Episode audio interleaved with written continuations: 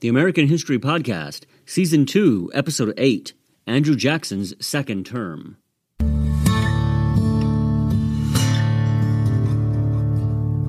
Welcome to the American History Podcast, hosted by Sean Morswick.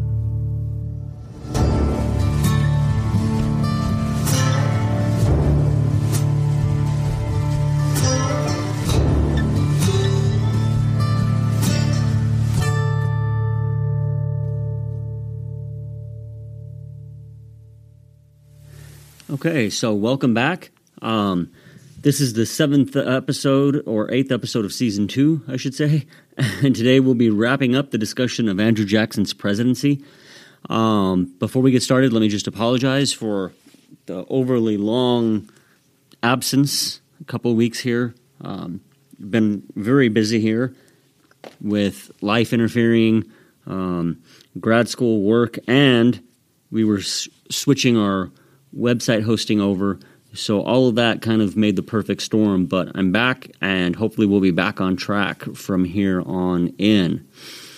Um, also, I'd just like to um, say that before I get started, I'm going to leave out one aspect of Andrew Jackson's presidency, probably the most controversial part, and that's Indian removal.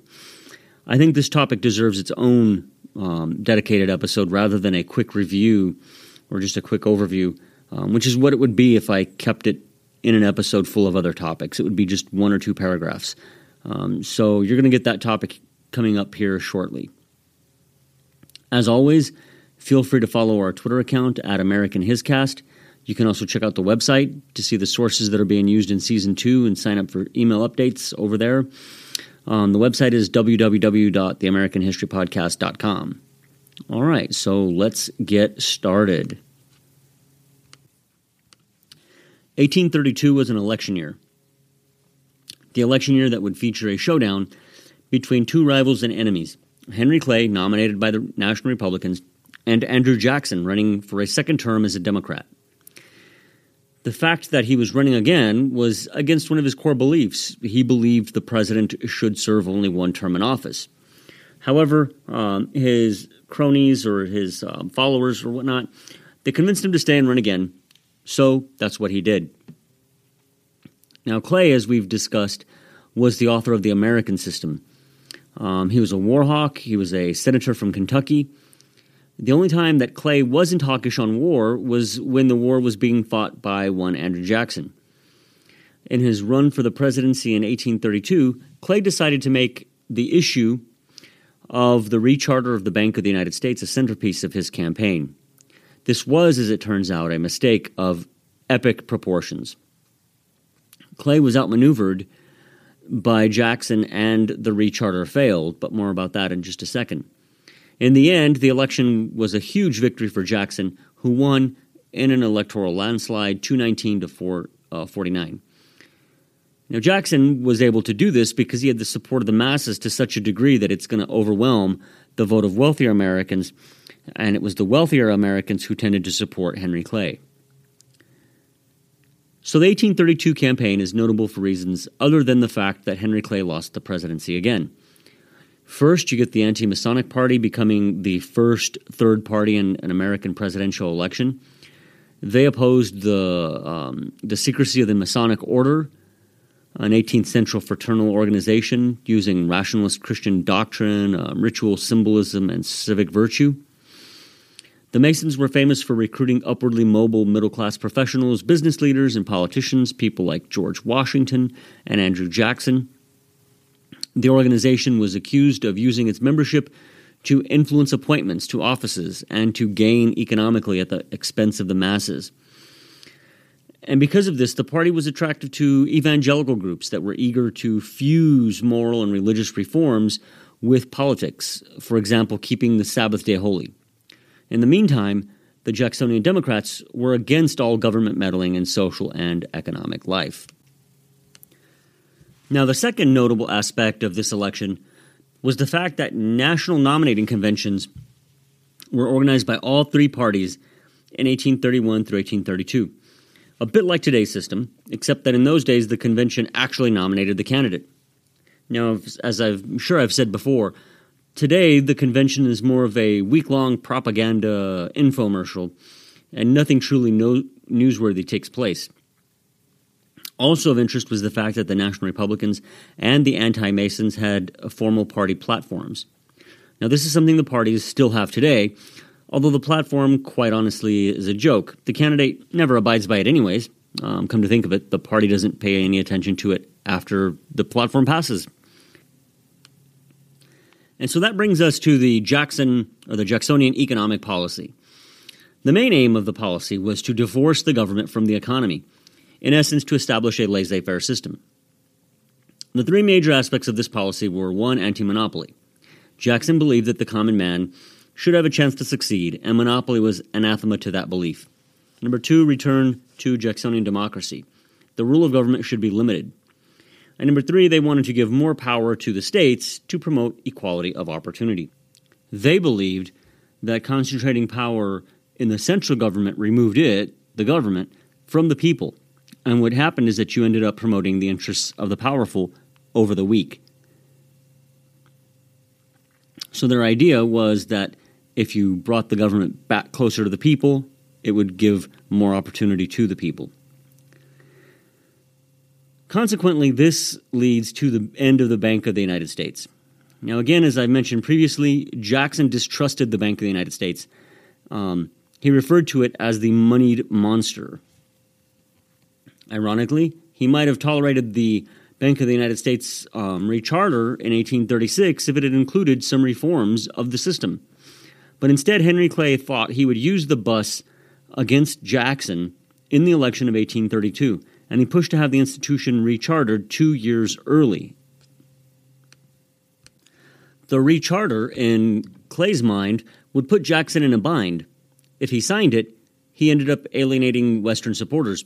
If he vetoed it, he ends up alienating the wealthy and influential people in the East. Jackson famously says, The bank is trying to kill me, but I will kill it. So, what does Jackson do? Well, you know what he does. He vetoes the recharter in 1832. He assails the bank as monopolistic and unconstitutional, two charges which I feel are correct.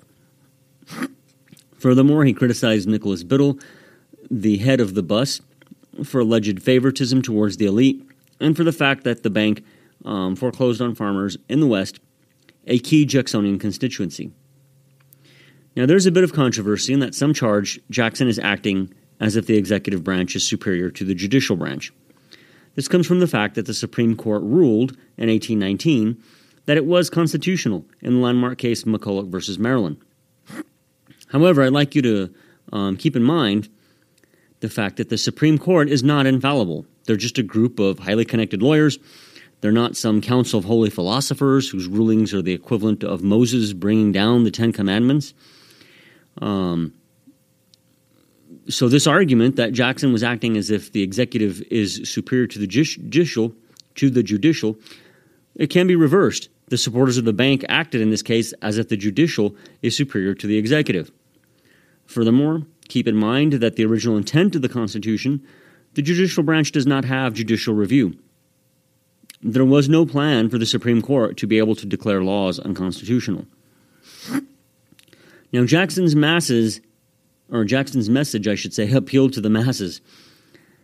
It was so popular that he ended up angering his enemies in Congress, and the Senate censured Jackson. That censure was later expunged from the record by the Democrats, but as you can see, this was getting nasty. In the end, the veto holds, and Clay's plan fails, as does his attempt to win the presidency. Now, there are some arguments for the Bank of the United States, and I'll present them here. So, uh, you know, I don't want this to be a, a case of me simply propagandizing towards you. Now, first, the proponents argued that the bank reduced bank failures and it issued sound paper currency at a time when the country was flooded with depreciated paper notes from local and state, bank, state banks. I would remind you that um, correlation does not prove causation. It's a logical fallacy. Sometimes you'll see it written in Latin cum hoc ergo proper, propter hoc, translated directly as with this, therefore because of this. The Jacksonian period was one of general economic expansion, with the firm, first boom bust economic downturn in American history coming in the wake of the establishment of the Bank of the United States in 1815. Um, if you only look at, say, the Jackson administration, um, then you would certainly see good economic times. Um, but that is not necessarily due to the Bank of the United States. In fact, you might say it was despite the Bank of the United States. Um, there are arguments for both. The next argument brought about in support of the um, Bank of the United States or the BUS is that it supposedly spurred economic expansion by making credit and currency available to business. Well, how does it do that? It does that by inflating the money supply. In other words, it creates a boom. What happens after the boom or when the bubble bursts? You get the economic bust. Finally, the supporters of central banking argue um, that it, the central bank, is a safe depository for federal funds. Well, of course it is. It's backed up by you, the people. If need be, the government will simply raise your taxes to cover any expenses. So, in the aftermath of the veto, Jackson, as mentioned, wins the election. But he wasn't satisfied knowing that the bank would die in four years. Instead, he decided to destroy it as a political force and, at the same time, weaken the bank's president, Nicholas Biddle. Jackson transferred federal deposits from the bank to 23 state banks, or what were sometimes you'll see them referred to as pet banks. Now, this was overseen by Secretary of the Treasury, uh, Roger Taney, uh, who would soon be appointed Chief Justice of, to the Supreme Court. This effectively killed the bank four years early, and it was all because Clay thought he could outmaneuver the president. In the aftermath of this, in 1836, Jackson issues the Specie Circular. Um, this was an executive order stating that public lands had to be purchased with hard money or specie, not paper currency, gold or silver. The normal, normal narrative is that by 1836, wildcat currency had become unreliable, especially in the West. I'd suggest that paper currency is always unstable. Just in the United States, since the creation of the Federal Reserve in 1913, the US dollar has lost about 95% of its value. That doesn't sound too stable to me. Further, the usual narrative says that this led to further inflation. Um, I'm not sure that I can agree with that. Um, there was no central bank inflating the currency, but you do get pet banks inflating the paper currency. Um, but that's not being used to purchase land. Essentially, what is going on is that the economy is trying to readjust to all these changes, and that means that you're going to get a crash and that crash happens in 1837. So that leads us to the election of 36. This is the first election featuring the Whigs versus the Democrats. The Whig Party, they're going to get their own episode here in a month or so, but suffice it to say, for now, that the party emerges in 1834 when Clay and Calhoun join forces to pass a bill censuring the president for removal of federal deposits from the Bank of the United States. Um, these two were united in their mutual hatred of Jackson. But what happens is that this will evolve into a national party of groups alienated by Jackson. So you're going to get supporters of Clay's American system, states' rights advocates offended by the anti nullification views of Jackson, the large northern merchants and industrialists, evangelical Protestants, many of whom were anti Masonic in 1832, and finally nativists who opposed Irish immigration. You would think that Clay would be the party's first nominee, but you're wrong. That honor fell to William Henry Harrison, the hero of the Battle of Tippecanoe, who gets the nomination over Clay. Now, as for the Democrats, they nominate Martin Van Buren, Jackson's hand-picked successor. Jackson, who was old and in poor health, decided against a third term. Instead, he thought he could have a third term through Van Buren. In the end, the Democrats win, 170 to 73, and this wasn't all that eventful of an election, except that now you've got two parties at the national level, the Democrats and the Whigs, who will dominate politics for the next um, 18 years or so. All right, so that brings us to Jackson's legacy. I'm going to present you with the standard take and then kind of my own take on his presidency. So, the standard narrative would say that, on the positive side, he demonstrated the value of strong executive leadership in the tariff controversy of 1832. He was seen, mm, perhaps often was seen, and maybe was, the champion of the common man in politics. The third thing on the positive side is that he established the Democratic Party and sparked the two party system with the Whigs in the opposition. Now, the standard narrative um, would present the negatives as number one, the spoils system, which led to political corruption. Number two, killing the Bank of the United States, which leads to bank failures in the Panic of 1837. Number three, the specie circular hurts Western farmers. Number four, flouted the authority of the Supreme Court vis a vis Indian removal policy, which we'll talk about again in a future episode, and the bank issue. Number five, Indian removal. And number six, the cabinet crisis and his break with Calhoun, which results in increasing sectionalism. So the standard narrative has him coming down with far more negatives than positives. Now, on that, I agree. But I see almost all of what Jackson does as a negative, starting off with the fact that he had a militaristic view of the executive branch.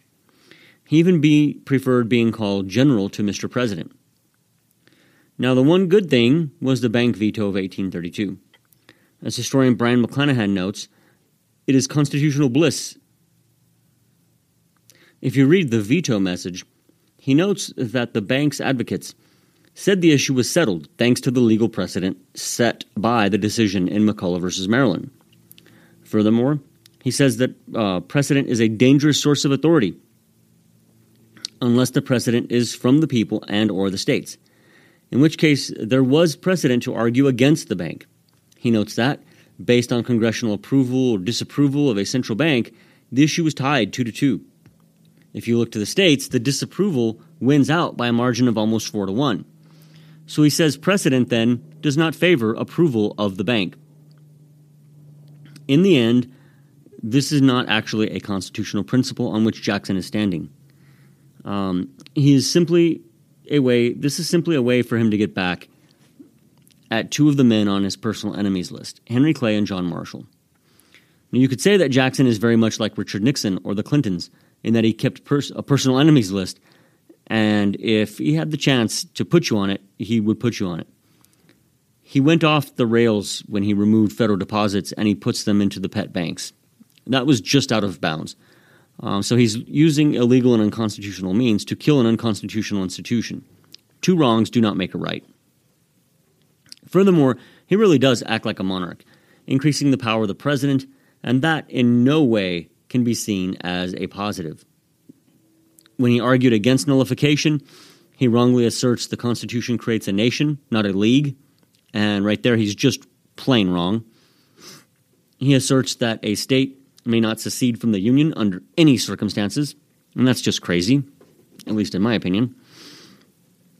If the federal government acts in a tyrannical manner, are the states supposed to just sit back and take it? Seriously? So, in my estimation, when you take this and you add it up, the negatives to the negatives already mentioned, um, you've got a pretty bad president. One who sets a dangerous precedent for the future, and one which will be followed, unfortunately, by other demagogues, people like Abraham Lincoln, Teddy Roosevelt, Franklin Roosevelt, and others. Okay, well, I hope that wasn't too controversial for you. Um, that ends, for the most part, our discussion of Jackson. Like I said, we will have a separate episode dedicated specifically to his Indian removal policy. In the meantime, feel free to follow me on Twitter at American Hiscast. Um, you can also visit the website to view the sources that I've used to create these episodes this season. Um, sign up for email updates. Um, finally, I have a favor to ask. Please, please, please go over to iTunes and give us a review, or if you're pressed for time, just rate the show. Leaving a positive review or rating us five stars helps others to find us. If you have a criticism, please email me. And you can do that from the website or simply email Sean at theamericanhistorypodcast.com.